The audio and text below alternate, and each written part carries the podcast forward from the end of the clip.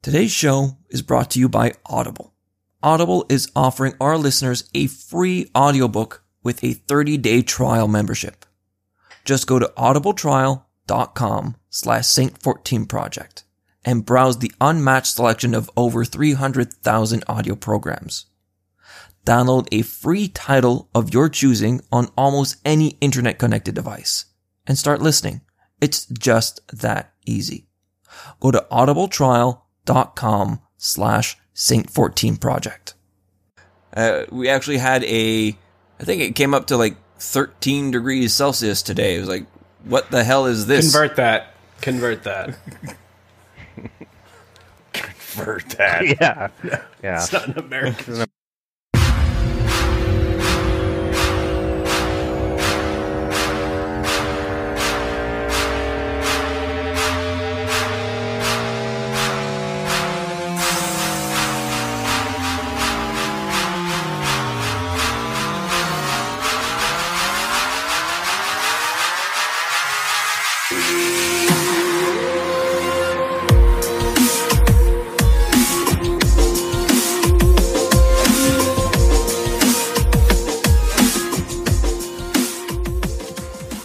And welcome to the Saint 14 Project Podcast. I'm Sentinel Dad, also known as Alex, and with me, as always, is Dr. Goku, Average Joe, and Chris3711. What's up, dudes? What's up? oh man. It's been a while. It has been a while. Um, yeah, it's it, it's been an interesting week. To say the least, yeah. I'm back from the um, dead, from the the dead of the flu. Oh, good. Yeah, You it- dodged it's it for three weeks. I was so Yeah, that proud. was Yeah. a bad one, huh? I- I dodged it twice and I couldn't dodge it a third time. Little guy got the croup and then gave the cold to me, and I was out for a week. That was it. It wasn't fun. Yeah, Once the baby, yeah, once the baby Yeah, you gets have- it, you screwed. you have 'Cause to be have dad. To, you know, you have to take care of them. You have to, you know, you could just get covered in in baby stuff. It is. It's it's impossible to Oh, not yeah, catch it's it at just- that point. Uh, destiny. Oh. Um, but this week we are um, for my whole topic. We're going to talk about um, uh, work-life balance, uh, specifically like uh, how to deal with stress in the workplace. Um, and I know Dr. Goku's going to have an awesome character analysis on Alfred from Batman. I'm really excited for it. It's one of the few times the person I voted for won it. So I'm really excited. I kind of wanted Ma- Miles Morales to win just because I watched uh, Into the Spider Verse not long ago, and that movie was amazing. Oh, we've, we've yeah, when watched it like when four when, times already. when you said Mi- Miles Morales, I had to Google to understand what you were talking about. You about. haven't watched uh, Into the Spider Verse yet? Nope. Oh, watch dude, it. It's good. It's real good. Yeah. I might. I might. It do won an Oscar. Um, Give it. Give it the first twenty. it doesn't minutes. say much though. At the beginning, give it like the first twenty minutes because at the beginning, it'll it, it's just like ah, this is a cartoon. I don't really feel like watching this. And. Right, right, right. But then, as soon as it starts rolling, it's like okay, it's an right, animated like comic book. storyline.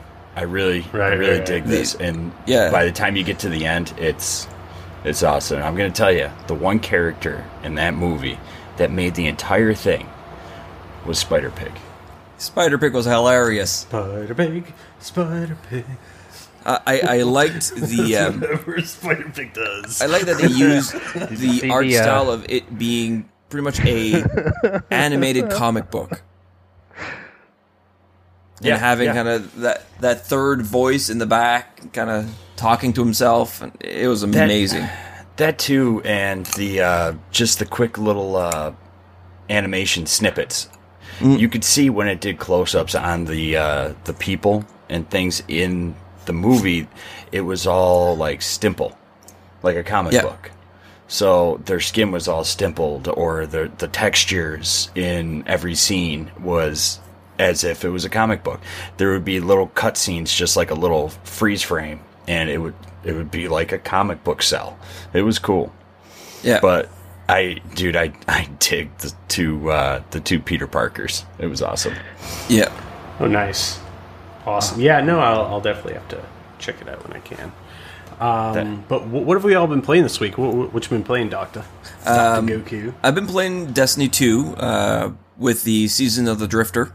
My man. Um, I'm working through my Thorn and playing some Gambit Prime and Reckoning. Uh, I know we're going to be talking about uh, Season of Drift a little bit later, but I'm also been uh, starting into Division 2. It's really good. Uh, I never got really into Division 1 uh, back when it was first released. I played the 1.8 update and absolutely loved it. And I'm I'm really liking Division 2 at the moment. Dude, it's so good. I'm I'm very impressed with it. Um, but no, they, they, they did a really good job with it. Um, I've been playing that. Um, I, I I've been playing. I mean, other than that, I, I've been playing um, well Mario Odyssey with my wife. And um, I mentioned before the show, but it took place in the uh, the four year anniversary for Battlefield Hardline. Uh, a, a couple members of the Battlefield community went and like rented a special server on Cool. Friday, Saturday, and Sunday, and you know we all just um, had a bunch of fun, and um, you know, and and these are guys in they're in England. There's a couple guys from the Netherlands, so like obviously my times that I play don't always sync up with them. Um, so it is good to have a place to just hang out with them and do stupid stuff. Um, I got some really good footage, so I'll put out a good good uh, video for it. Nice. But um, uh, Joe, what you been playing? I haven't had too much time to play this week, uh, but I did jump on last night to play a little bit of Destiny 2. Uh, I streamed for about an hour and just talked for a little bit, and then uh, that's about it. But I'm on vacation after tomorrow, so starting tomorrow night, I'm going to be playing a lot of games, and I'm literally right in the middle of purchasing Division 2 to put on this brand new PC. So, Nice. yeah, so I'm going to be rocking Well, out you that. you will enjoy it. Um, cover is your friend. That's what you were saying, and I'm like, was that a It tip? uh, well, well, yeah. I mean, like it was a big part of the first one, but like in this one, like you will get mauled. like like if you're standing there shooting an enemy, like it's It, it it's I not a shooter like Destiny. It's more an RPG. it's an RPG. Yeah, and um, yeah, you know, you you, definitely got to. Um, I mean, they put the cover system in there for a reason, and they really want people to play with it. It seems. Um, but no, I, I think you will enjoy How's- it. There's so much loot. I dig that. You know when Are they still bullet you know sponges when it? Not as much. No, no, no, no. They're not. Well, you, you know when they're announcing Destiny 2 and Bungie put the video of like Cayde saying there will be a ton of loot. I feel like he should have said in Division 2 because there's so much loot. It is everywhere. it is uh it's really good. They're bullet I- I think you'll sponges, enjoy but with the armor. But the more you shoot a piece of armor, the more you're going to break that piece of armor. And Yeah, no, I mean, it's- you'll be doing more damage to that char- that enemy. And plus they you know they, they did a really good job revamping like how the enemy AI like reacts to taking damage too. So it, uh, I wouldn't call them bullet sponges now. the the red, regular enemies aren't bullet sponges. The, the bosses and mini bosses are. A little bit. Yeah. But, anyways, uh, I I played both. I played both the betas, but I just I couldn't get into it. I felt like I was still playing the first Gotcha. one. You know? I, I just got burnt out on it too quick. But it's a different kind of, kind of game. You have to play it kind of as an money, you RPG and not a shooter. yeah, for sure. Uh, Yeah, Chris, what, what I- you been playing? that. Uh, Yeah. Not too much, actually. It's been super busy with everything else.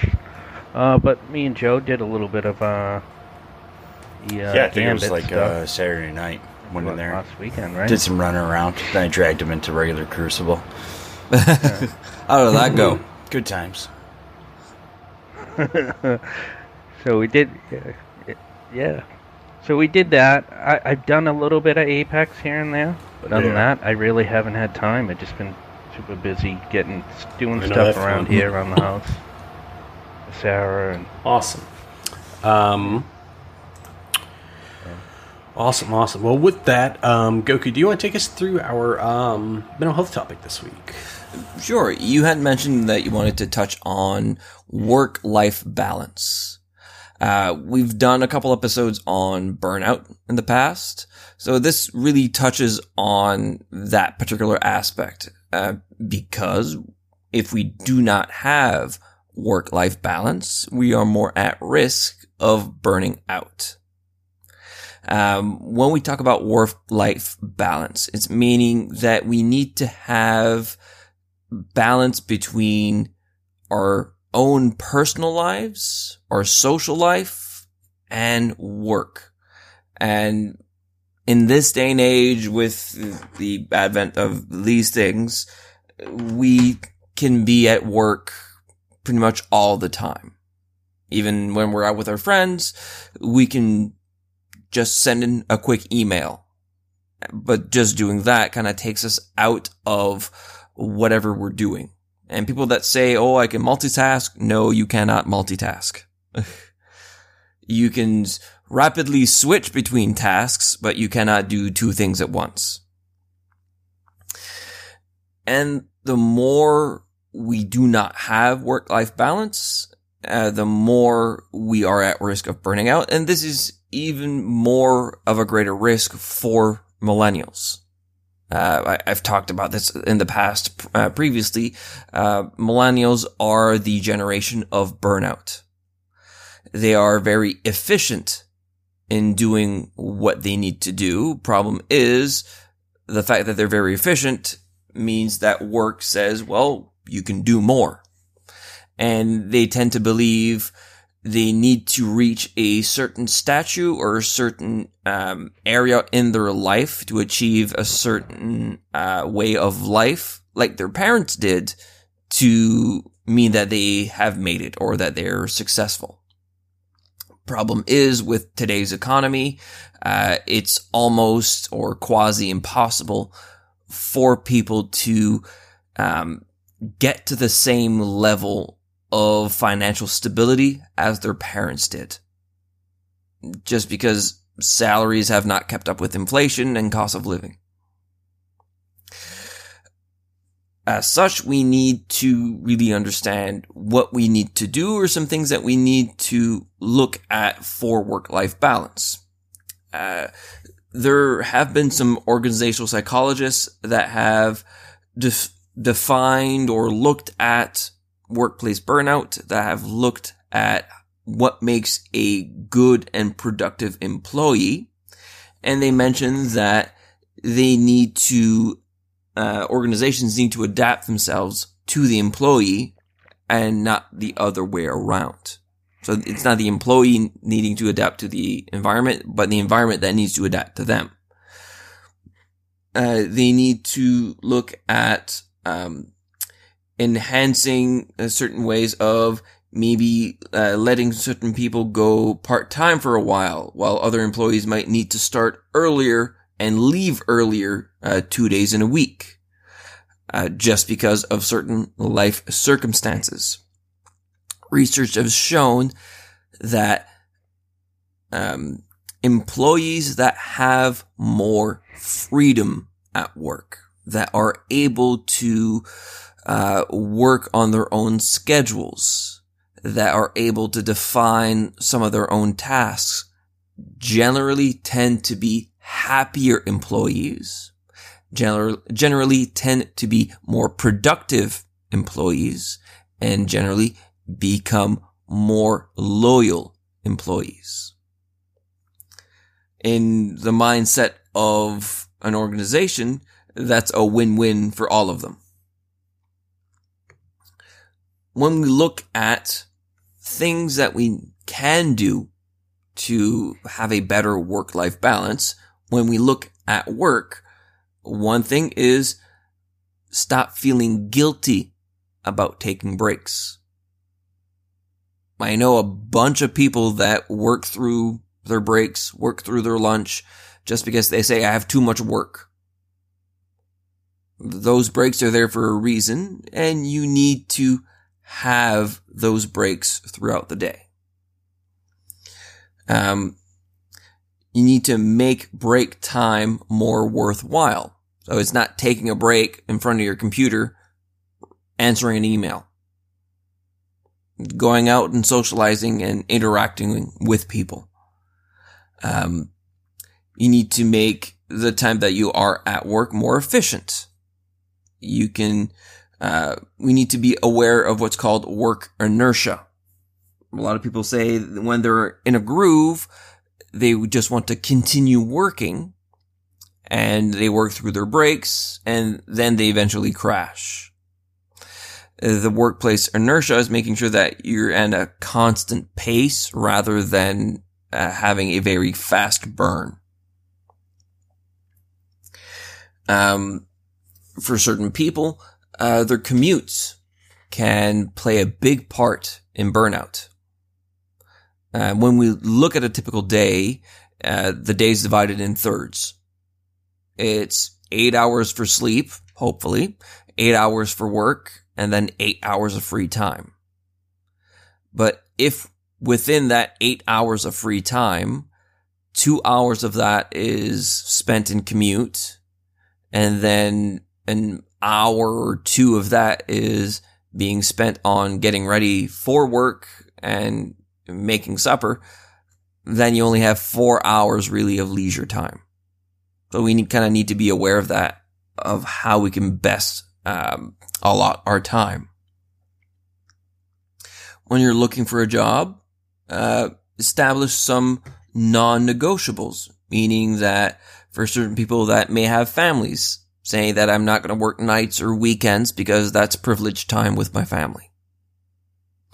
And while certain organizations may not uh, be willing to accommodate that, a lot of them are. Um, looking at the quality of life rather than the salary. We all know that we need a certain salary to survive. That's true. But working yourself to a, to the bone for 70, let's say $75,000 a year while a $60,000 a year or $65,000 a year job increases quality of life, taking the pay hit may be more beneficial in the long run. And trying to change things at work, making policy changes, making sure that uh, there's a possible wellness committee about certain social activities or uh, groups at work to engage other employees. At home, you want to privilege your time off. You want to privilege uh, your activities, time spent with friends and family. Those are all key aspects to uh, a good work-life balance. Yeah, and um, I, I think the other thing is not just like time management, but also like having a good balance on your emotions while you're at work. Mm-hmm. Um, you know, that, that, that's that's another thing. It's not just like how are you going to spend your time and how, how are you going to take your breaks and like how are you going to decompress when you're home. You're home, but like also like like doing your best to try and keep work as much as you can at work. Mm-hmm. You know, you, it, especially your mental state after the day as much you know. as these things are um, are useful, they're also very detrimental to um, mindfulness and detrimental to your abilities to relax. Oh, I just got a text from work or I got a email from work. Let me just answer that and you can get into a vortex that you lose an hour of your free time to work. And that's an hour of work that a lot of people are not, not even paid for.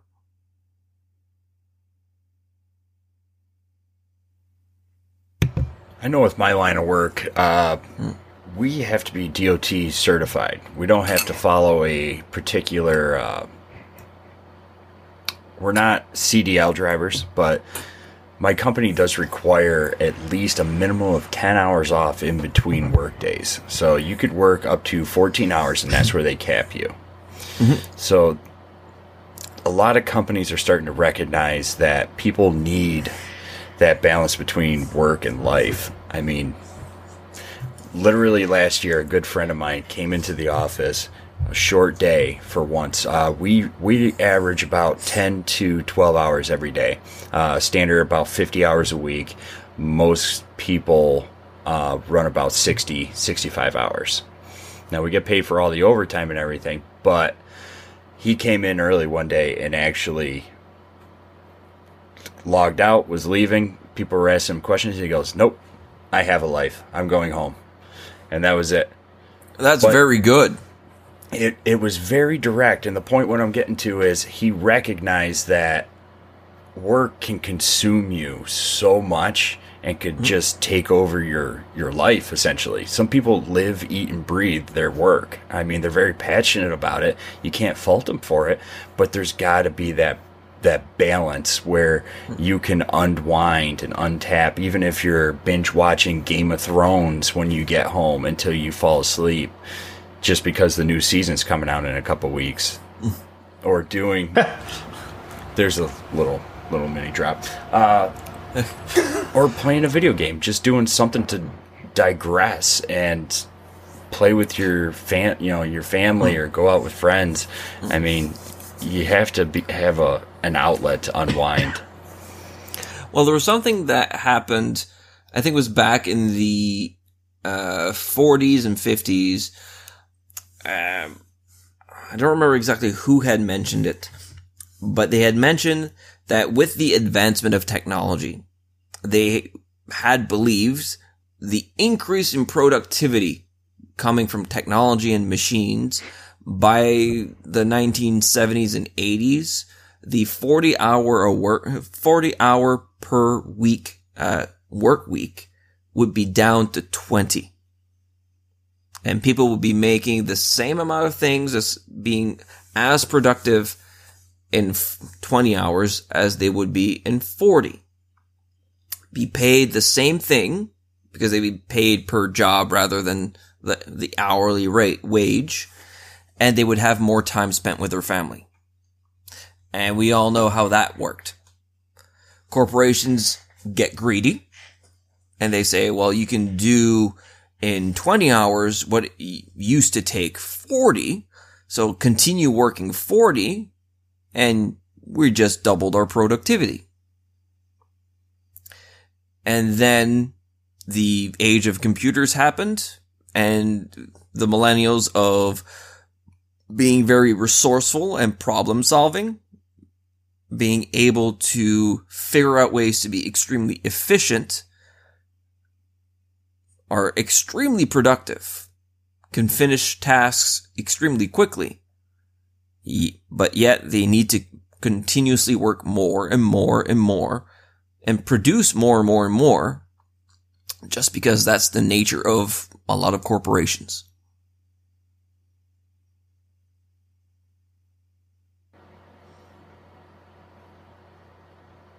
Uh, if you just look at many companies have internal messaging uh, applications. I think you had mentioned that your company has one of those. I have one. yeah. Prior to that, what did you need to do to speak to a colleague? Get off your ass. Yeah, you get up, you go see the person, you ask the question, and then you chit chat. You create bonds and links and relationships. So, what takes us maybe 15 seconds, 20 seconds to do, and we go back to work, the other person would take five minutes, 10 minutes. It's a micro break. They create a relationship and they're a lot happier at work. But yet that gets frowned upon in many, many industries or many organizations. Well, I think a lot of some industries thinks that it actually cuts down on the efficiency at the workplace. You know, Yeah. and there's no paper trail. A lot of companies, the company I work for, they prefer you communicate through email just so there is a trail of the conversation and what was touched on, and they make you tag 17 people in the Yeah, region to be hooked into this conversation, even though it has nothing to do with them. They still got a copy of it. But I understand Problem- what you mean, building relationships and Yeah. uh, Yeah. yeah. Problem with that is the corporations don't really care about the employee. They only really care about their bottom line. Uh, you see through you see through the curtain too, do you? Yeah. Yeah. Yeah. Well, Sarah's Sarah's required to do the same exact thing, but she actually uh, goes one step uh, further and actually prints all those out and keeps running folders so that if something was ever to Mhm. happen uh, with a nurse or you know HIPAA or something like that, there's no chance that um, she'll not have it, and then she files them with like I think it's Iron Mountain or But something like do you that. think that would all of those into, little like, things add up. Oh yeah, they do. But do you think they would fall into a category of like setting like uh like manageable goals at work? Like communicating with your peers or building a bond with Mm-hmm. other people in the workplace? there was something that came out uh, a little while ago. Um, I think I already talked about him previously. Um, guy named Simon Sinek. So he he's a uh, motivational, not necessarily motivational speaker, but he talks a lot about industry and uh, new industry with uh, the millennials. And he mentioned that one thing that a not just the millennials, but a lot of people in the workplace now that are unhappy. Uh, the rate of anxiety, depression, burnout is growing exponentially with the fact of the lack of um, positive and deep relationships in the workplace. And he had mentioned uh, going to a meeting. What most people do while they're waiting for a meeting is what? Play on their phone. Take this out, Ah, they got the talk, right. they do something, and the meeting starts, and they put their phone down, and that's what they do. Prior to having that cell phone, what would you do while waiting for a meeting? Exactly. You start to small Be talk engaged with the people around you. with the person next to you. And you build deep, meaningful connections that way.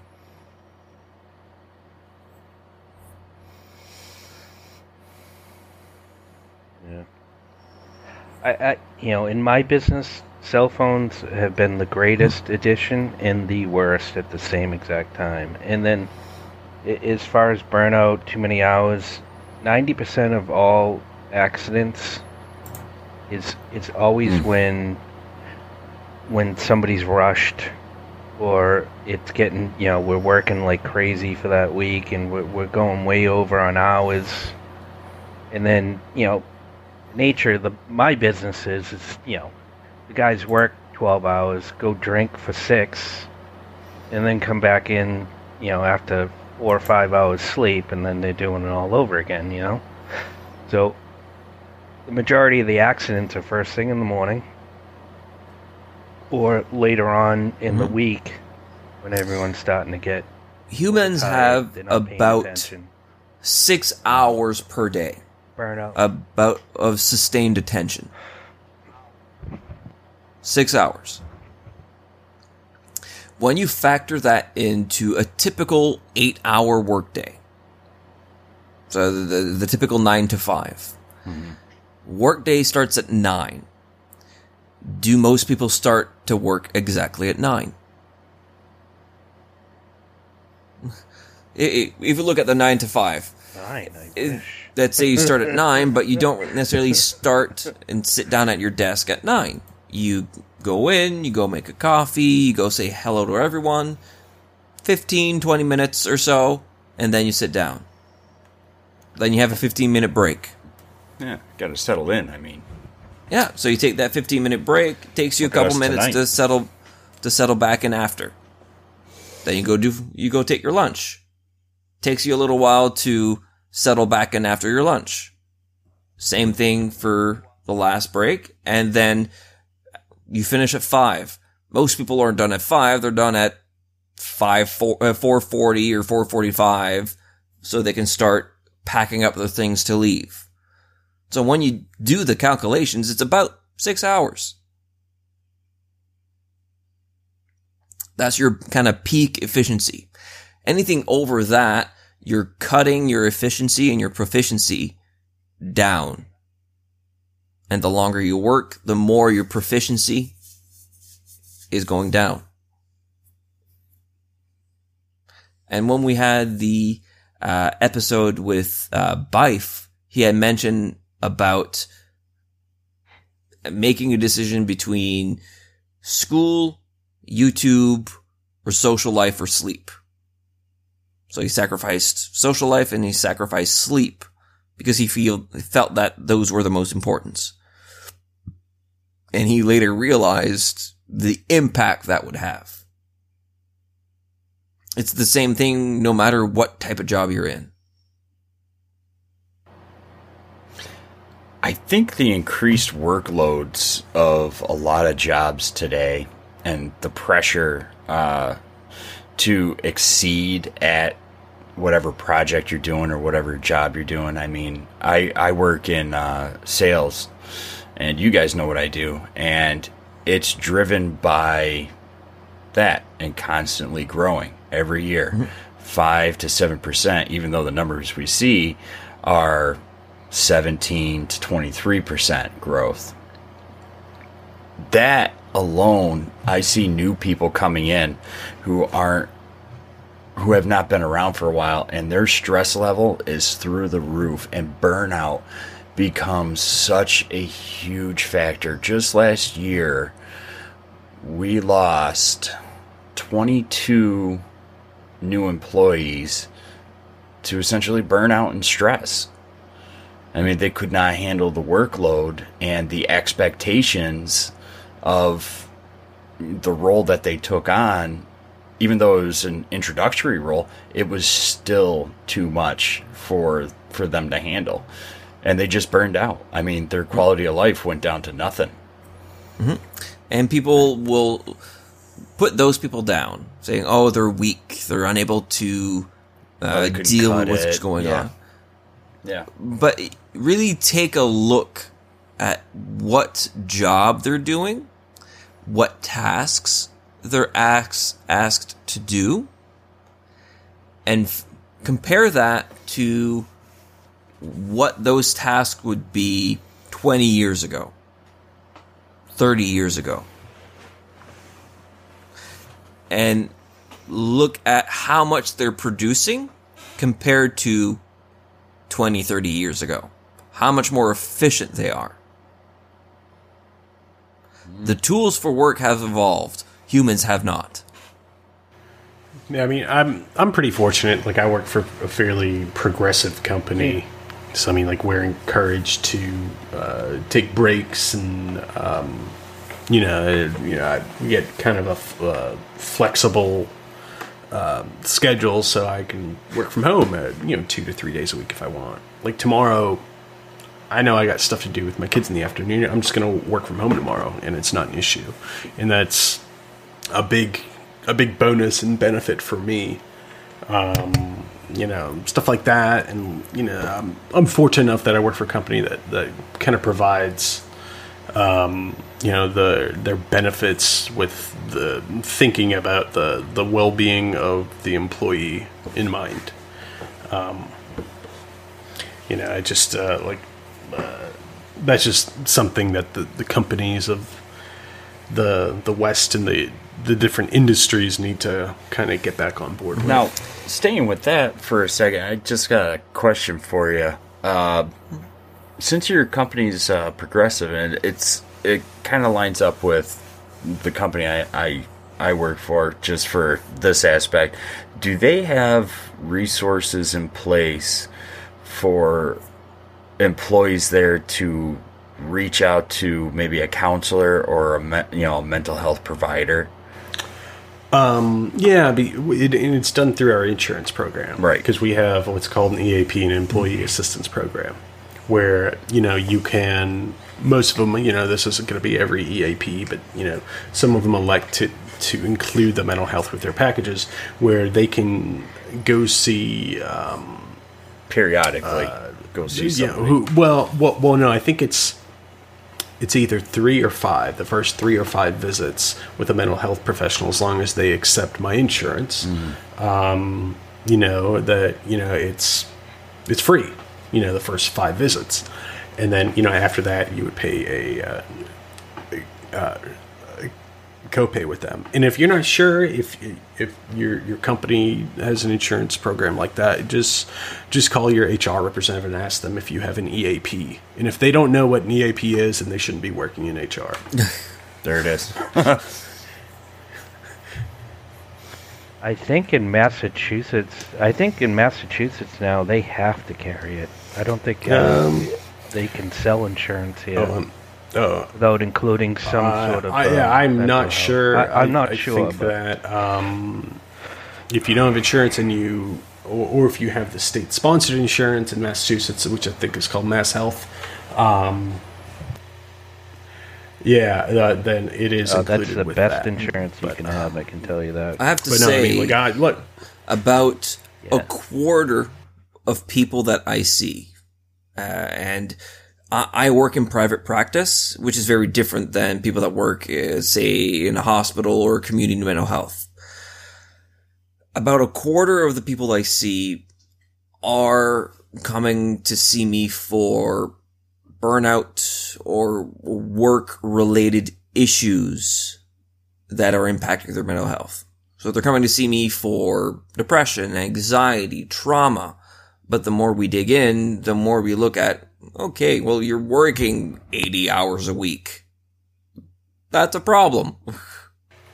And As long as people are juggling, you know, their careers and their personal life, it's gonna be a challenge with those two balances. I mean, if if you can set limits and look after yourself, you can probably achieve a, a pretty healthy work life balance that works for you. It's just you have to be able to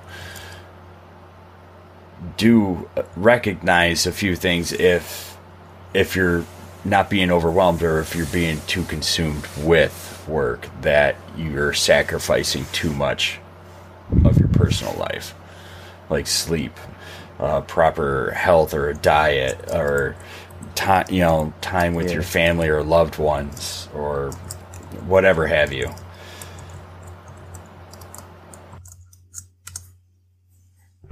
Well, that that was a big part of you know. I think we talked about this a little bit before, but you know, uh, I think actually on one of the streams I would, was making a lot of changes in my health and that sort of thing, and uh, it was probably um, right after Thanksgiving or so. You know, I, I made the decision that you know I'm I'm not going to keep working the way I, I am. If I can, I'm only going to do four days a week. Uh, Christopher's not, still not doing a hundred percent. Uh, I was going through a lot.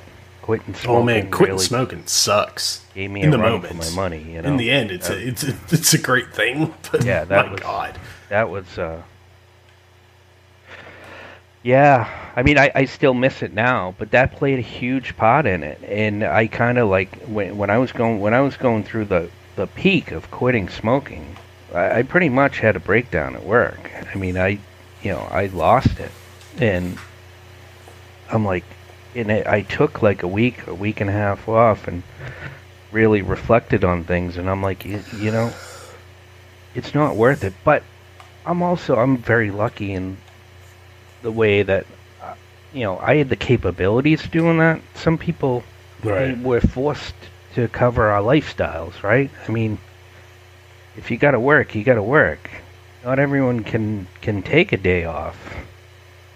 You know, you know, or they can, Right. but then that means they're going to run behind on a bill, and then you you're taking on a whole nother stress. It, it's a it's a snowball effect. It's just sometimes there's no easy way out. I, I'm very lucky. Really, kind of keep in mind that you know we we work to live and not vice versa. It, it's very true. Um, a lot of people will focus their life on work, saying, "I'll rest when I'm on vacation," or "I'll rest when um I'll I'll be retired." But rest sometimes we I'm- never really get to that part. Yeah, you need to rest now. I remember uh, my dad had mentioned um, one of his colleagues was always saying, "Oh, I can't wait till I, I'm retired. I can't wait till I'm retired. I'm going to do all of these things." You're not gonna have the energy to, to Yeah. do Your it. knees aren't going to And he finally retired, and he was so ecstatic and happy to do all of things that he'd been putting off. Three to six months into his retirement, he got a terminal cancer diagnosis. And within a year, he had passed. Within a year of him retiring, he died and wasn't able to do anything he wanted to do.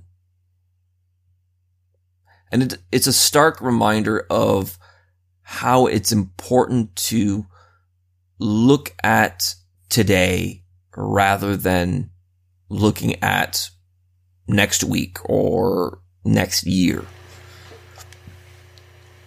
Right. I mean, it's just a constant reminder that we are here, like, uh, for a very, very, very short time. you know, um, like you would need the most high tech microscope if you put time on a on a piece of paper to zoom in incredibly far to see how long we're actually here for it. You know, so I mean, yeah, I mean, I, I just know for me, I can't. I'm when when I'm done working, I'm done working. Same. it's time to go. I got I got two kids, a wife, and a life. Um, you know, this. It, it, you know, if you don't get something done one day at work, mm-hmm. and then you, guess what?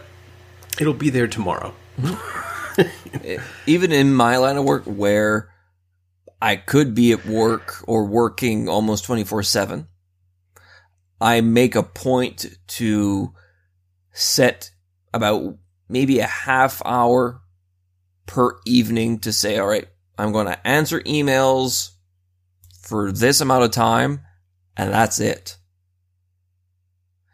If it's something that is an emergency, they have all of the emergency contacts for mobile crisis and helplines. I can't be there 24 7. I also need to take care of me.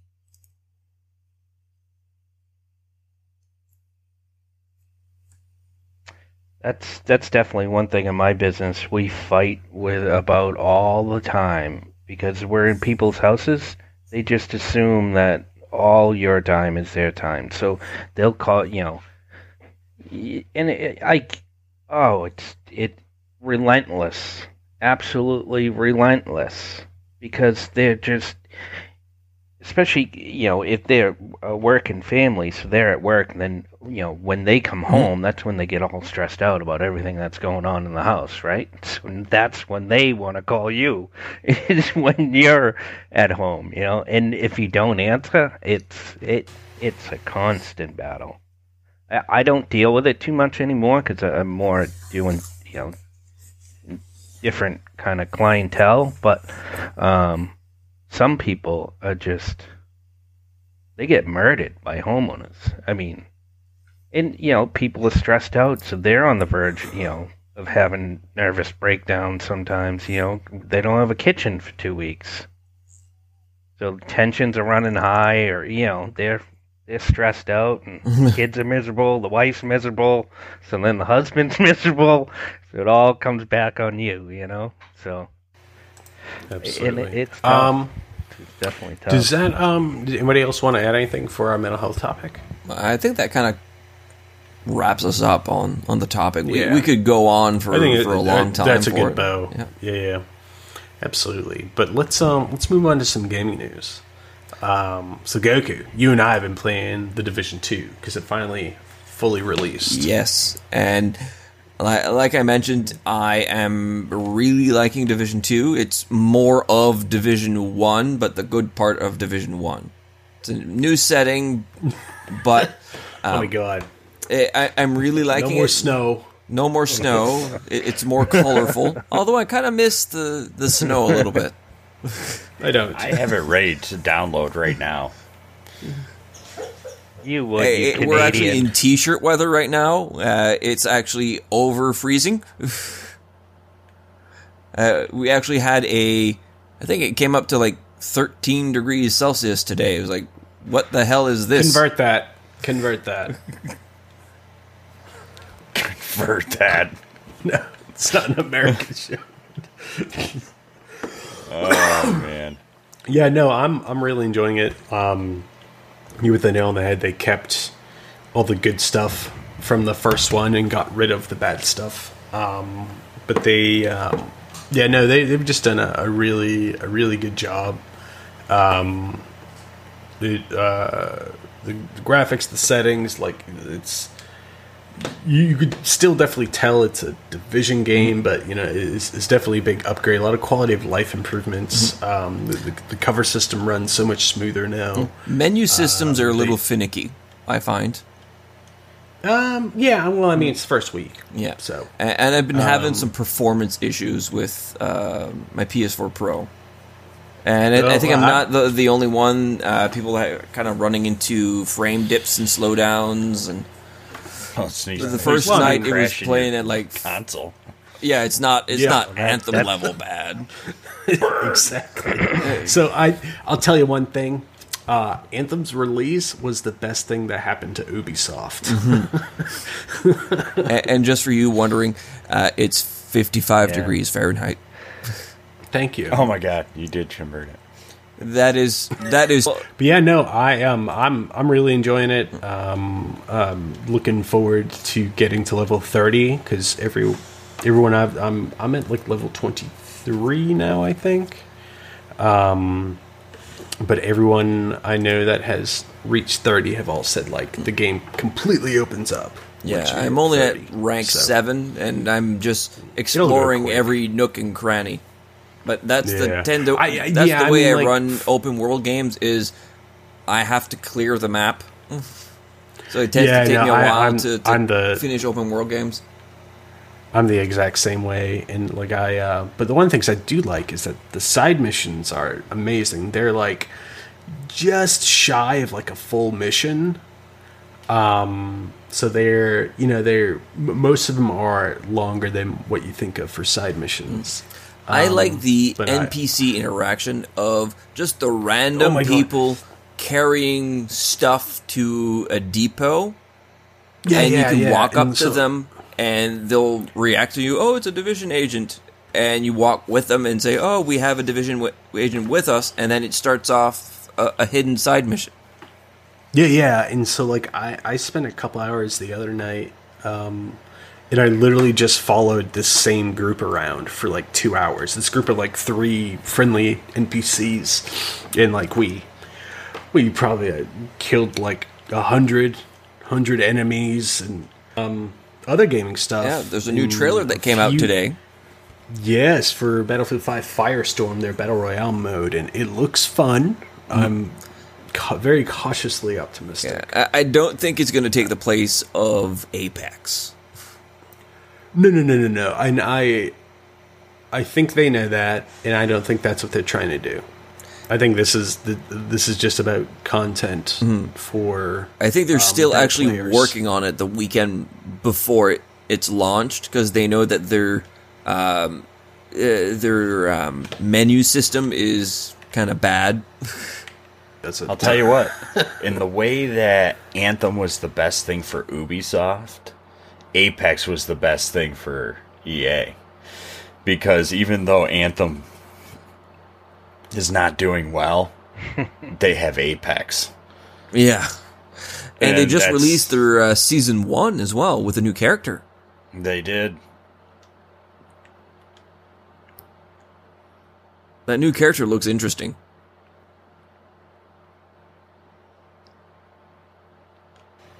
Me too. It's fun. It's a lot of fun. I actually got my first win the other, uh, I think last week. Me and Austin were playing with a random, and I got my first win. Oh, nice. There you go. It, it looks Yeah, I mean, interesting. it looks. I'm hoping the battlefield. Yeah, I mean the okay. you know the, the graphics definitely look very, very battlefield, and um, I mean you know it's got all the vehicles and whatnot to make it battlefield esque. So I mean we'll see. Mm-hmm. the The map looks huge, looks massive. Yeah, ten times, But ten times bigger than. we shall see. And that I think else. that um, that goes live on March the twenty fifth, which is Monday. Yes, Monday. I haven't even jumped in the multiplayer. That Battlefield. Um, And last week we got a new addition to uh, Destiny 2, the the next installment for their uh, annual pass. yes, it's the season of the what? Season of the Drifter, which is uh, the expansion is called Joker's Wild, and it, I really like it. Uh, I'm a fan of Gambit. If you're not a fan of Gambit, then it might not kind of uh, be in your wheelhouse. But I've always been a big fan of Gambit. I love and it. Gambit Prime is really fun. And Reckoning, I, I've only done Reckoning Tier 1. I've seen some Tier 2 and Tier 3, and it looks amazing.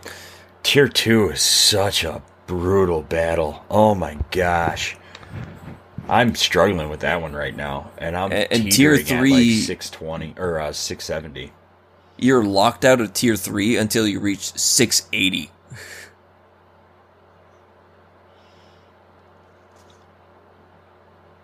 Yeah, well, I mean, Joe, you couldn't Well, even get me you through and the first Adam.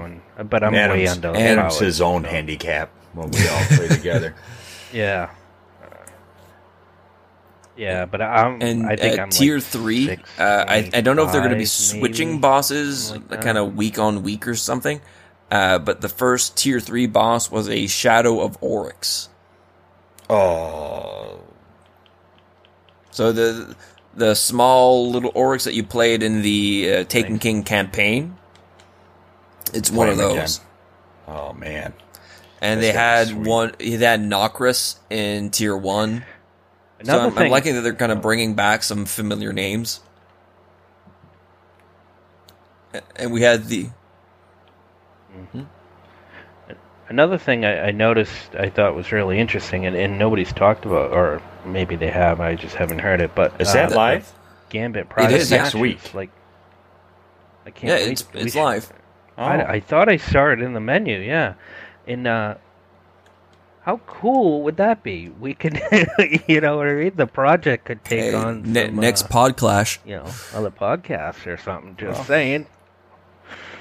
Just, You know what we need to do? We need to get a hold of uh, Bad Moon over Xanafan, at uh, Planet Destiny. you're and Try and uh, work out something for a uh, Gambit, Gambit Prime, uh, little Gambit Prime tournament. day Yep, there you go.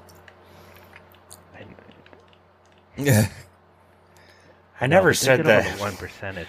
the problem is that they off with like somebody else first. they they fully stacked their teams. Like Oh, we're bringing Let's not a joke of the around. repressed feelings from the podcast Oh, last yeah. they Hardcore. stacked. They like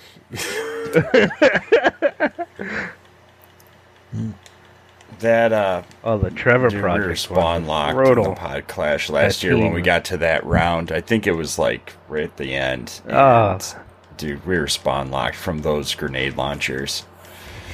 They just we couldn't even move. But I- In D2, they also released the uh, Thorn Quest. I started that. I'm on it now. I I like that they returned to the D1 quest for Thorn, capturing uh, hadronic essence and sapphire wire and plasteel plating. Yep. I thought that was kind of cool.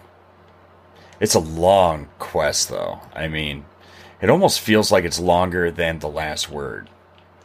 That they added as well is the uh, Xur Xur quests. So the um, from the Nine. nine and the emissary, Yeah. almost like the uh, Blindwell um, activities you could do. You would get those weekly um, lore entries from the Queen. Now you get them for Drifter and the Nine. And I can't wait will they're they're going to be taking their, that story. Oh, it's Uh, not going to be uh, Trials of the Nine. I'll tell you that. No, but we we had done the um, discussion on the Drifter, and right now Drifter is one of the most interesting Did you characters. see the in the for the allegiance that they did? It was like seventy didn't. percent of the community or the player base sided with him during that allegiance thing. Seventy like four percent of the player base and like sixty seven percent of the Uh, he- overall. I don't remember what the other stat was, but yeah, I, Yeah. I did Vanguard. He's a great character. I did too. I did Vanguard. I have Dredgen. I don't wear the title, but dude, come on. He is, Dude's but he- like, he's a- he's evil. Even though it's an interesting storyline and it it's a nice disruption from. Yeah, Oh yeah, but it makes him. He, it makes you him can tell he's a shady character. He's shady. but he does have some some good info and everything, and I think it's a good a good uh, ease into what's coming. Hopefully, coming down the pipeline with wielding light and dark powers and this and that for evolving the game into the next chapter. You know what I mean with the uh, the next collapse or whatnot, the next big big Taken King thing. You know, it's got to go somewhere. Better not be a Destiny 3, Yeah, I'm just Destiny saying. 3 next telling you year. right now. It's gonna be a ten-year project. It's almost there. But now that Bun- Bungie is independent, it's going to be interesting where they go. They're gonna have to do. They're gonna have to do one more. Yeah, I don't think they can just keep building off this, which is what We'll I see what they do. from somebody. But I'm like, ah, I don't know.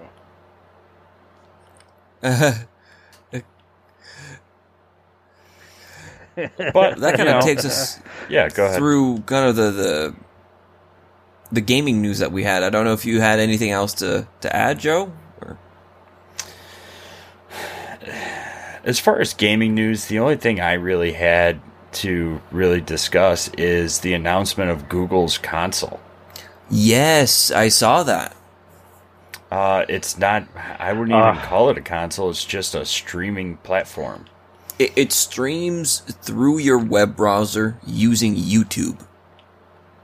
Yeah, that's that's that's a thing. but it can you can Uh, yeah. buy their So- controller that Yep. connects directly to their servers that apparently cuts down significantly on input latency Yeah, and it the controller itself. Go ahead. Well, I, yeah, I, I think it still has a bra. Yeah, I think it still has a console, or the, maybe it was just a uh, different. n- picture, there's no but console and it's gonna stream it's using 4K. their their data centers 1080p, Yeah. 60 frames. so it, it's an app it's an app on your web browser Right. Oh yeah. So, but here's the thing: if you don't have a gigabyte connection, Yeah. don't you, you can't even think about doing that. I don't. There's no I way. think they had mentioned it- that it's even they were using uh, worst case scenarios for devs, and uh, in Mm-hmm. terms of what is the minimum requirement uh, they can use, and that would be kind of their test bench.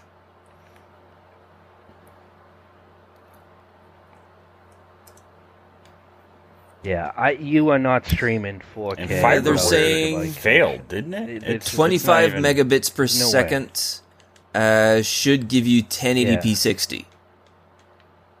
That's their recommended. Yeah, I ain't buying that. I, you can't even do Twitch.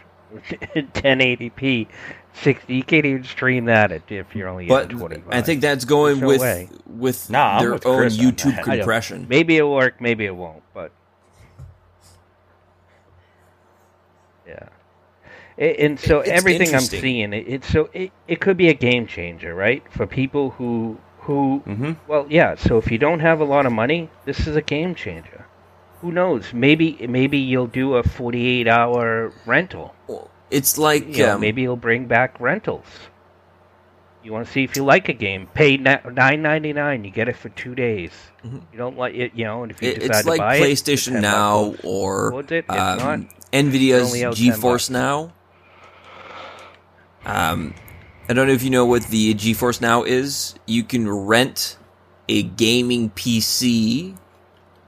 So how much you pay per month it equals a better gaming Yeah. PC that streams that plays the game then streams it over the internet to your own computer. I, I definitely think it could be a game changer. It- whether or not it, it succeeds or not, I think comes down to exclusives, right?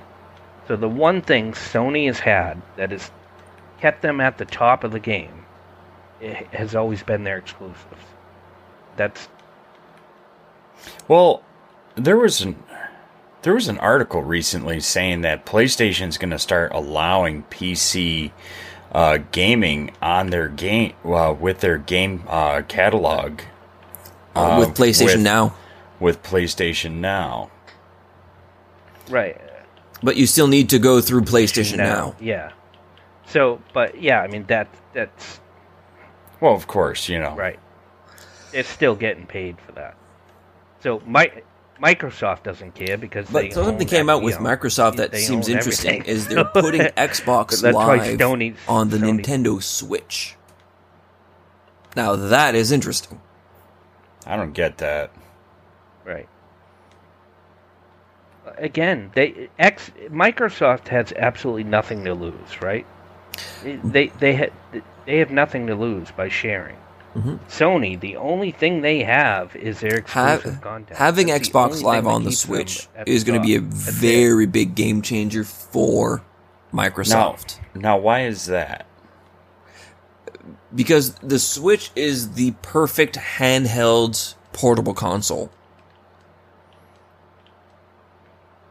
portable portable device. Yeah, but y- you know, there's already smartphones that No, and they're not necessarily comfortable to play on. Because you're not playing with It's a matter touch of time. Switch. Uh, look at the look It at is, the new but you're still playing with uh, the touch screen. but that's a thousand dollars. Nope, it has two controllers that go right on the end, just like a Switch. It, it, and it's a uh, ninety hertz. Yeah, and the Switch rate. is It's cheap. insane, but it's over a thousand dollars. You know? Eh, so right. Because the Once Switch the price right comes is, down what, on the phones, I think the, 250 bucks, go ninety nine. It's dirt cheap. Yeah, it's it's dirt cheap. Yep. Yep. Oh, I, It's I no-brainer love my kids. Switch. I mean, it absolutely no brainer. The Switch is incredible. My daughter. Yeah, we were talking about um, Xbox Live coming to the Switch. Oh yeah. I'd like to play Halo on my Switch. I'm gonna get the Master Chief Collection on PC. hmm I would love to play uh, all the Halos over again, and just having the option of that co that the co play through the campaign too. I mean, that that franchise, those those first couple games Oh, set yeah, the yeah. standard for first person shooters in the this generation of first person shooters. I mean, a lot of But it was built off it. Microsoft, Microsoft, Uh, to be honest, I'm surprised consoles have held on as long as they have. I, I think it's just it's because this it's simple and they're cheaper, but eventually, with the way PCs are going, that I mean, the price of Mhm. PCs have come way down. unless you're Yeah, buying a three thousand dollar graphics card. I mean, Yeah, I mean, I think at the end of the day, at the end the at the end of the the day as well. I mean, like even with how they've come down, like to play like a really decent game on a good PC. I mean, you're still spending, you know, six seven hundred dollars at least. But you're also getting Yeah. a computer. Yeah, but But, but yeah, and you're smoking a you're smoking a console. You know, you you're doing twice, three times the work at just a cou- you know hundred and fifty dollars more. Well, I mean, and You know, in a way, it, and, I, and, I don't know. and you also got to think gotta of like, the what you majority of consoles. sort of who are they bought for? They're bought for children. Mm-hmm. They're bought for kids. So, Right. what's one thing a parent really doesn't have to monitor as much with? The console. Because I mean, unless unless unless you got the weird kid that Well, I- really Yeah. wants to hurt themselves by trying to browse the internet with a with a PS4 controller.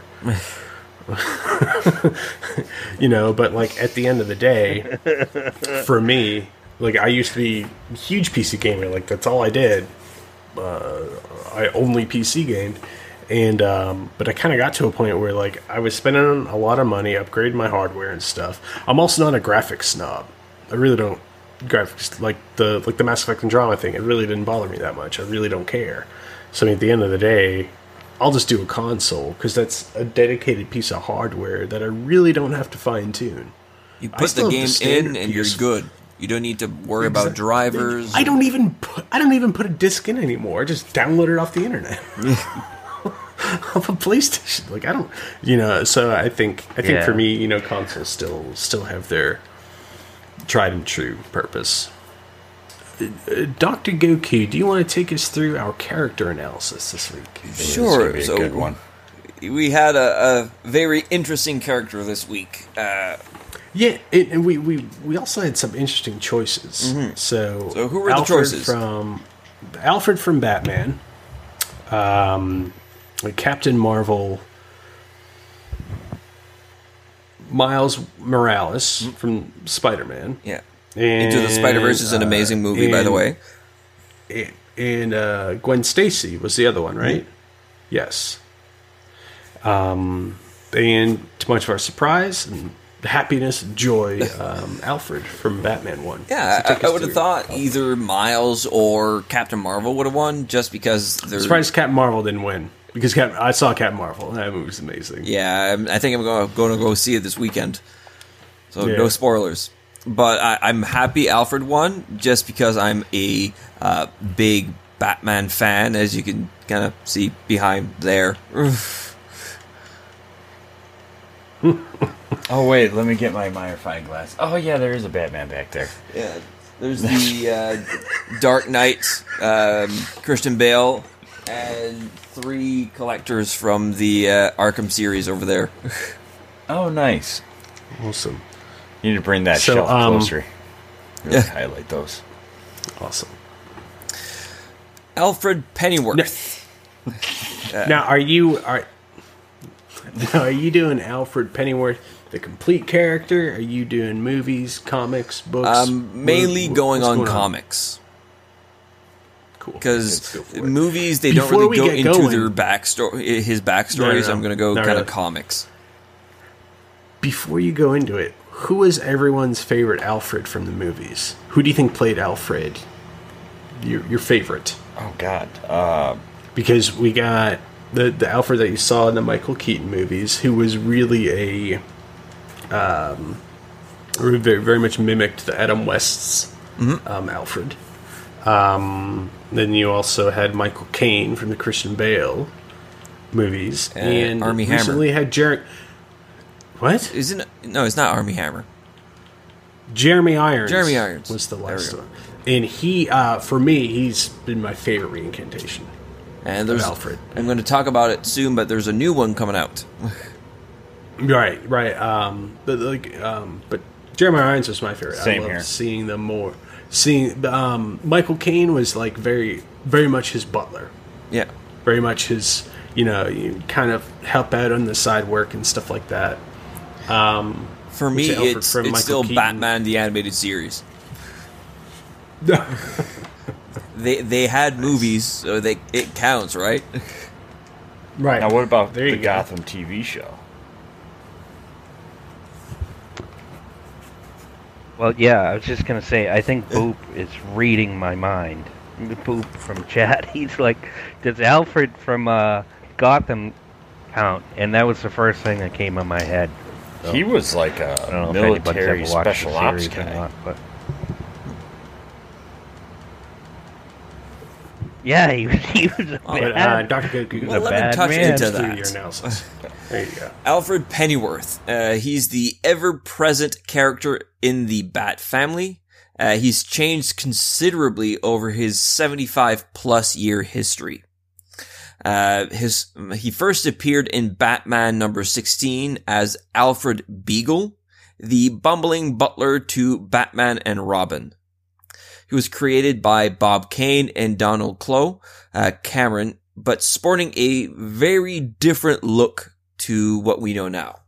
He was a very rotund and clumsy individual, originally slated to be the comic relief for the series, but was later changed to the essential character we now know and love in Detective Comics number 83 in 1944. To lose the weight and to mirror the movie serial's portrayal, Alfred went on vacation to a health spa and came back slimmer, sporting the pencil thin mustache that defines the character's look. Yes, they actually retconned and changed his his look by him going to a health spa. You went on vacation. That's fantastic. Uh, as with all comic book characters, Alfred has changed and evolved over the years given the number of reboots in the DC universe, a la pre-crisis, post-crisis, uh, Infinite Crisis, New 52, and Rebirth, and DC continuity is, it's, yeah, it's DC continuity. Uh, while the stories are all familiar, uh, and have a similar, um, backstory, they tend to have some slight differences. He's been played by a number of people in live action and uh, is now going to have his own TV series called Pennyworth, starring Jack Bannon as young Alfred. Uh, the series will follow Alfred's early life prior to being part of the Bat family. While the character is a fan favorite now, in the 1960s he was actually killed off in Detective Comics 328 and replaced by Aunt Harriet. However, this only lasted about two years when Alfred was revived without any real mention. So, comics. Uh, there were also a few times where Alfred was killed and became the villain known as Outsider. Uh, the Silver Age of comics was a very special place in the world of comics. The story of Alfred most people know uh, comes from the melding of his pre-crisis and post-crisis backstories following the events of Infinite Crisis. Alfred uh, Thaddeus Crane Pennyworth is a former British intelligence officer, field medic, and sh- trained Shakespearean actor, and took on the mantle of valet to the Wayne family following his father Jarvis Pennyworth dying request. Alfred has been with Bruce since birth and has become his um, has become like a second father and conscious to the traumatized young man following the death of Thomas and Martha Wayne. Alfred has helped build the Batman mythos and has also helped raise countless others in the family, such as Dick Grayson, Jason Todd, Tim Drake, and now Bruce's son, Damian Wayne.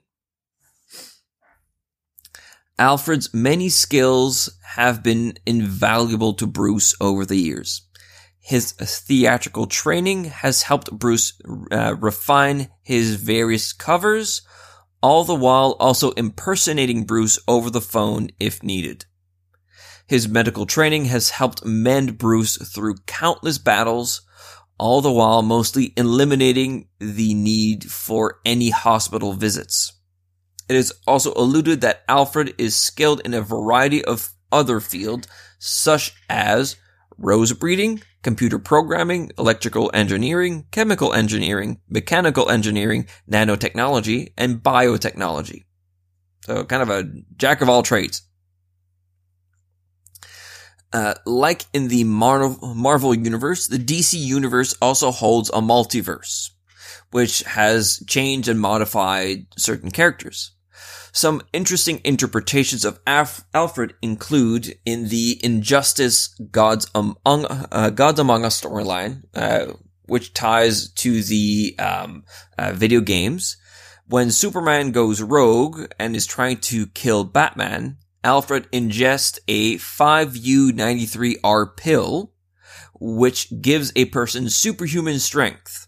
He subdues Superman, breaking his nose and beating him down. We also have Earth 1 Alfred, uh, who was part of the Royal Marines and met Thomas Wayne in the Middle East during a deployment.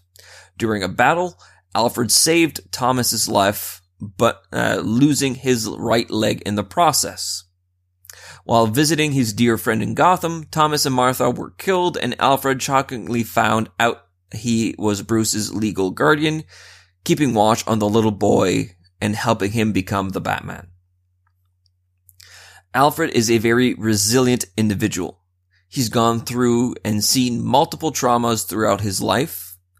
Seeing his dear son go out every night to risk his life takes a toll on a person.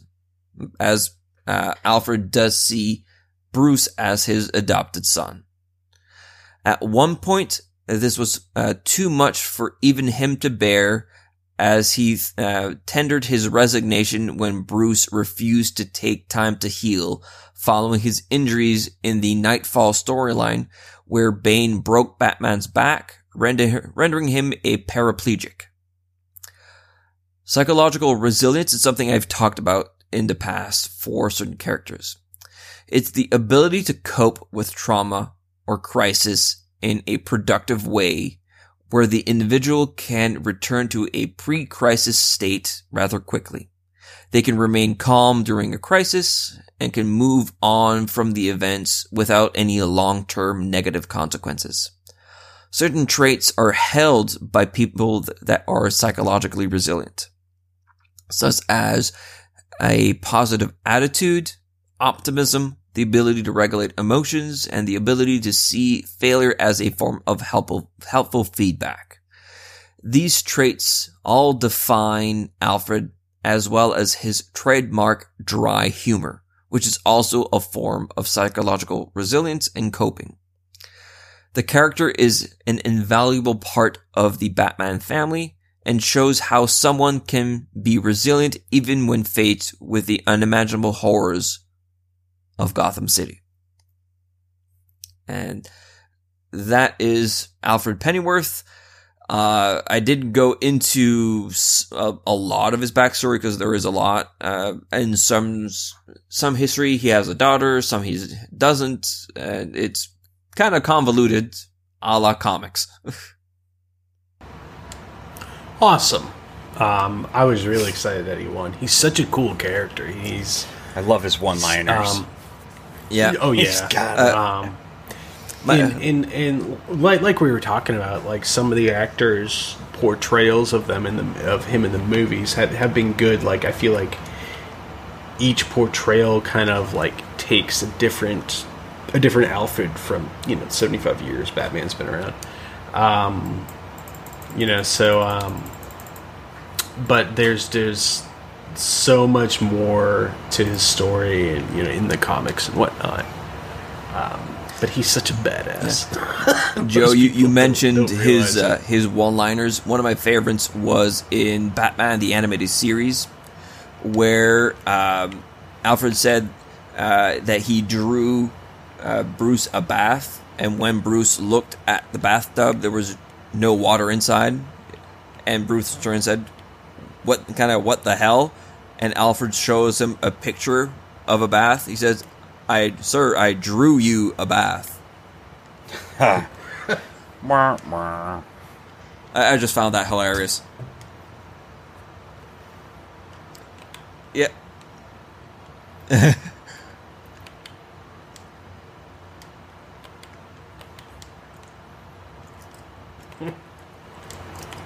He's a good character, but I I, I really like the Jeremy Irons one Yeah, he played him Oh, very, he very well. he was so good. Um, I don't know, just um, he, he did real good. Plus, it's Jeremy Irons. I'm interested to see what they're going to be doing with the um, the Pennyworth um series.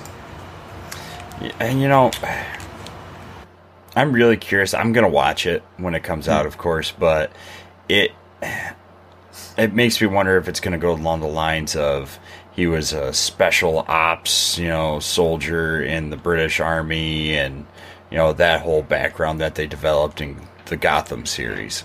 Or if Well, it's gonna be him and his twin brother from, you know, the uh, wasn't it George Clooney movie where he had the twin brother that Uh. I, I I hope they go into the actual comic backstory where he's like the actor, the field medic, and the uh, MI5 agent.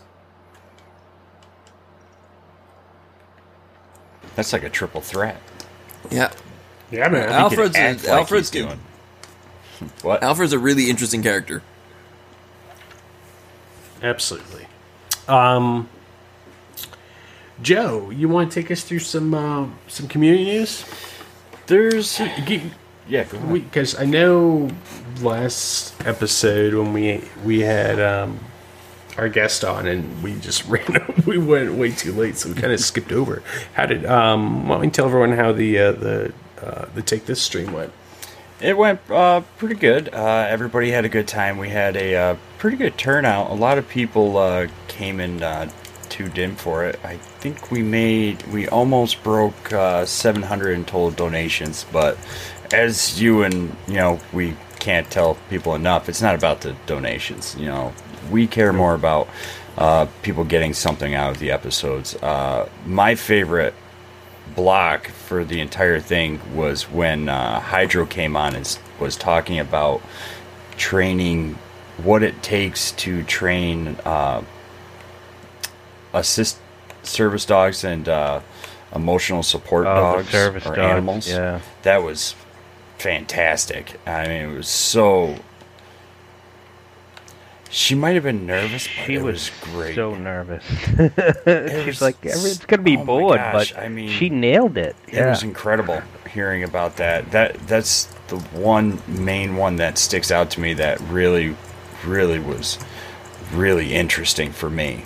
But uh, we had a uh, shirt campaign uh, that goes hand in hand with uh, most of our streams, and that one we actually did break the minimum to have it go to print, but unfortunately, uh, someone's payment was declined and we weren't notified until after the fact.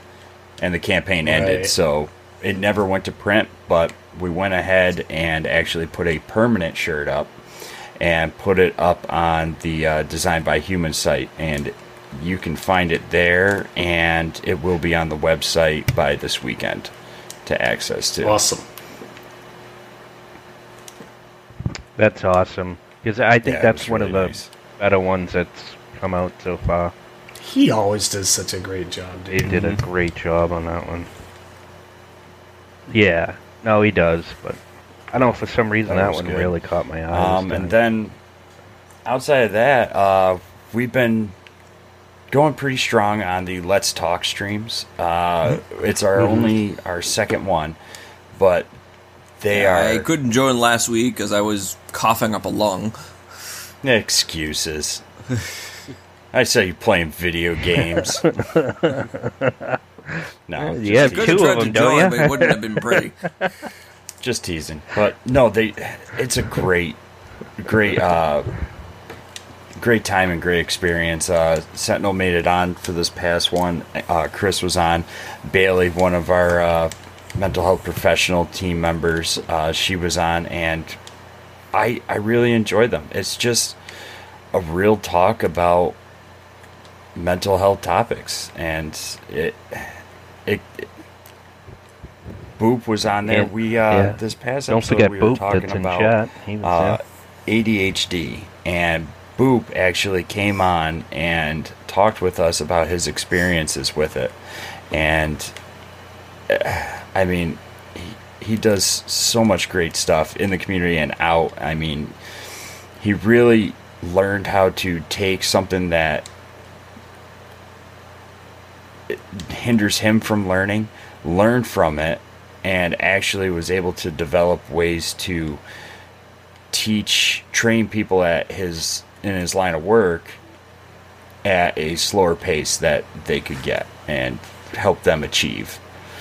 And if you haven't been able to tune in, uh, we encourage everybody in the chat to join in the conversation. You know, be a part of it with us. You know, we we we wouldn't love anything more than to have a you know real real talk with absolutely everybody. So always feel free to uh, join in on those chats, and uh, we do those on opposite weeks from when we do the podcast. So next Thursday we'll we'll be doing another one of those, and we haven't talked about a topic yet, but And and if anyone wants to suggest a topic, just feel free to hit us up in Discord or Twitter or wherever. Yes, Yep. Uh, and those are available on YouTube, correct? So yeah, if anybody missed it, and I, I can't say enough good things about uh, Boop that night. It was super interesting listening to everything he had to say, listening to Same. his story. I mean, I had to work the next morning, and I stayed up way too late. I mean, even after the stream, we just we kept talking. I, I could have talked to him for another two, three hours about that. And uh, I so I mean, I think it would be great to even have him on again. Uh, I, that topic is just so yeah, important. Um, yeah, it really is. I it's mean, you nailed it right there. I mean, so. it's a great addition to the content and having that real talk with people because people don't talk about it enough. You know, talk about these topics and you know have these discussions, and that's all a part of learning and making something that you know people can take something away from it. You know, not knowing something in the past and coming out of these episodes, having these conversations with professionals and other people, and feeling like you were you contributed to the conversation and learned something from it. Yeah. I think it was really cool having Bailey there too Bailey's because the she kind of on the other side of it, you know. So, you know, being like, yeah, but you know, like her being like kind of coming from the teacher background and was- so she, you know, she That was looks at it a little differently than I think during all of us do. yeah. So that was pretty interesting. B- Yeah, Bailey's just awesome. Absolutely. That'll be my uh, She's next an tattoo. absolute rock star. She really Bailey is. is awesome. Bailey's a rock. Bailey's a rock star. No, Bailey is awesome. oh, could be talking about Irish. Yeah, cream. let me You know how don't that goes. Have it written in like Hungarian. Hungarian. Some weird like They'll that. never know. Chinese It- writing it- or whatever. It's a great time, and uh, you know, please, uh, if you if you have the time, uh, stop in and chat with us. We'll we'll keep people posted on uh, our social medias and in the Discord, of course, uh, when they're happening. And it's just opposite Thursdays than the podcast, so tune in for that. And also, this next weekend is PAX East, and at PAX East this year, Is it next weekend it already? is. It is. And it came up Jesus. Quick. I thought it was like a month away. I thought it was two weeks away myself. Came up I'm like, quick. But this year, uh, Chris and I will be there. I will be there Friday, and you can find me at the TakeThis.org booth. I'm one of the psycho psychomancers this year. And after uh, I'm done uh, helping volunteer at the Hope booth, I will be on the floor for the rest of the time. And I'm doing something special after the convention ends with uh, our good friend Ken Hall. And uh, but if you find Chris or I, Chris will Chris, you're there on Saturday and Sunday, right? yeah, I'll be there all day Saturday, and then so uh, again on Sunday. I will be with getting with son, Chris so- on Friday, maybe uh, Thursday night. Who there. knows? Uh, find one of us on the floor, and we will have some Project Guardian patches on us to give out to people that come up and say hi. So please come say hi to us. We're around. I stand out like a sore th- thumb in a crowd. Come find me and we'll have a chat. and these patches, uh, I posted them on uh, Yeah. these our Twitter account. These patches were made by uh, Nerd Needle, and she did a great job on them. I actually, I just put a new desk up. Yeah. A nerd's in chat too. Uh, what days are you there, nerd? Are- Are you there all every day? I'd lose my head if it wasn't screwed on. You're gonna be there Friday and Sunday, right? As, speaking of those Thursday, Friday, patches, And and uh, Yeah, with Bailey, cool. we need to get those cardigans Awesome. done. You got some sort of you man. Oh It- it's God! the Do- it's the you should do a therapist car- uniform. It should be. It should be a I cardigan. I did that as a vest. joke.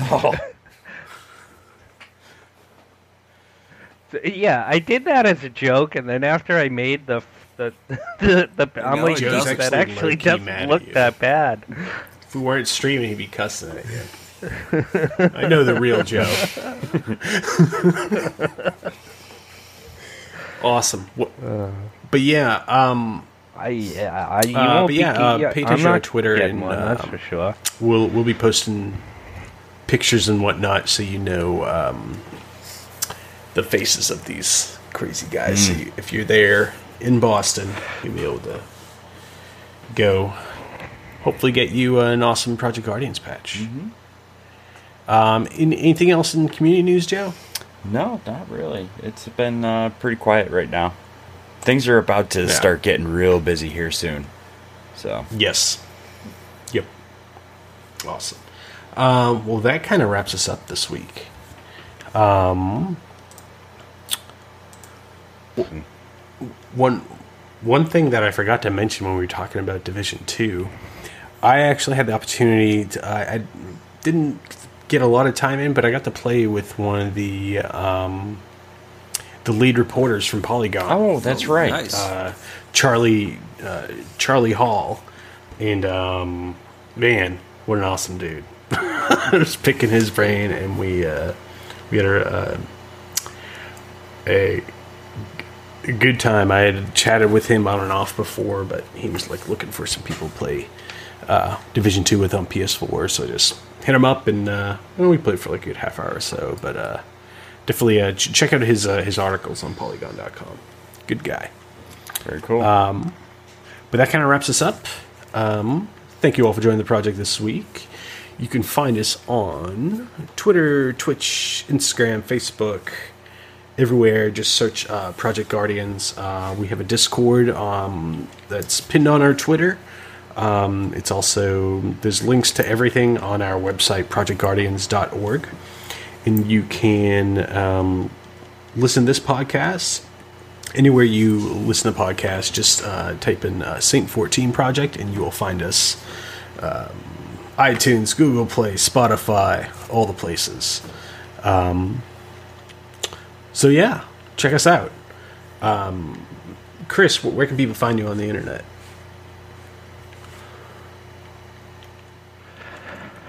Uh, pretty much Twitter, uh, Chris thirty seven eleven underscore. Awesome. Um, Uh, doc- Dr. Goku.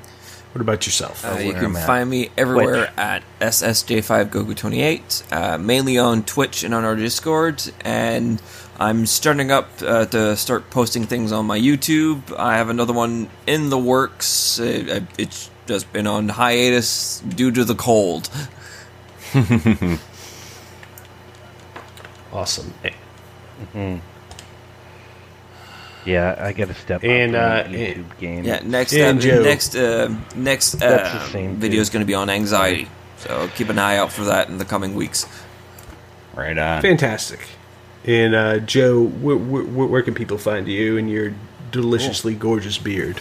uh, you can find me on Twitter, Average Joe two two seven, and at approximately 845 different Discord channels. If you're in a Discord, chances are pretty good I'm lurking there somewhere. There you go. Um, I don't know. We're gonna have to do a I'll count never off. tell. right. And um, as you notice, Dave and Bell can be here this week. Uh, Dave, you can find him everywhere on the internet. Just type in Hatchy Dave. And same for uh, Bell. Just type in Bell Bunny. Sometimes the L's are ones, the ones are L's. But um, she's out there. Uh, check out her um, her Instagram. She, she's got a good Instagram account. Um, and I'm Sentinel Dad. You can find me everywhere. Just type in Sentinel Dad. Um, uh, Twitter, there, there's an extra D on the end. Uh, Instagram, Twitch, everywhere. Discord, wherever. Just type in Sentinel Dad and you will find me. Um, but again, thanks for joining the project this week. Um, take care of yourself, take care of each other, and remember, you are not alone.